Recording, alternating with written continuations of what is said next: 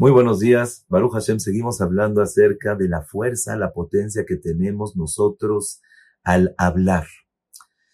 Hay cosas que muchas veces sin darnos cuenta lo entendemos, lo sentimos, lo vivimos, pero decir que lo, lo tenemos en nuestra cabeza, en nuestro corazón, es muy difícil. Dice el Jinuch en la mitzvah Shin Lamed Aleph 331. ¿Sabes por qué tenemos la prohibición de no maldecir a nuestro prójimo? Dice el Jinuj. Porque vemos, y también los Goim lo saben, que cuando una persona maldice al otro, puede dañarlo.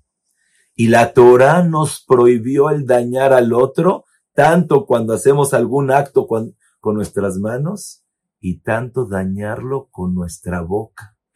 Quiere decir que también los goim entienden y por eso vemos cuando una persona se está peleando con el otro, de repente lo empieza a maldecir y tú eres así y tu familia es así y Shema Israel, pero ¿de qué sirve lo que estás diciendo?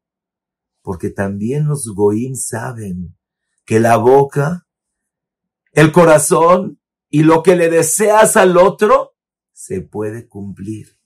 Y por eso dice el Gino, cuídate de lo que dices pero dice algo más increíble. Que sabes por qué nosotros podemos hablar? No es el cuerpo el que habla, es el alma. Y el alma cuando habla tiene la fuerza de poder penetrar también en el otro, aunque sea que esté afuera de él. Por eso todo lo que decimos nos tenemos que cuidar. Rabenu Bejaye dice algo muy fuerte que cuando Rachel y Menu tuvo a Dan, dijo, ¿por qué le pusiste Dan? Kidanani Hashem, porque Hashem me juzgó. Dice Rabenu Bejaye, véanlo ahí, ahí, y dice cuánto la persona tiene que cuidar su boca. Porque Rachel empezó diciendo Din, y por eso el Din estuvo matúa fuerte con ella y por eso lo aleno. Después ella falleció. ¿Verdad que Jacob vino dijo, cuando llegó Labán, dice, ¿qué estás buscando? El que tenga los terafim va a morir. Él nunca pensó que Rachel los tenía. Él nunca tuvo la intención de que a Rachel le pase nada. Pero una persona que saca de su boca, y con más razón, cuando es una persona como Jacob vino, por supuesto que todo lo que saca de su boca se cumple. La Gemara dice que todos los miembros de la cabeza están afuera, el ojo está afuera, la nariz afuera, los oídos afuera, pero la lengua está adentro, para que la cuides más.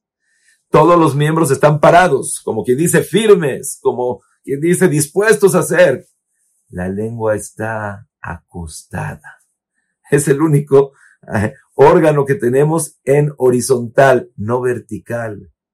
Y dice la Gemara también en Masejet Erejin que la boca es la única que tiene dos barreras. Tenemos los labios y tenemos nuestros dientes para saber que tenemos que cuidarla.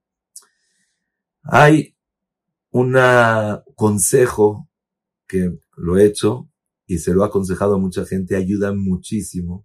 Por supuesto, tenemos que tratar de medir nuestro habla, lo que estamos diciendo. Pero agarra una hora al día.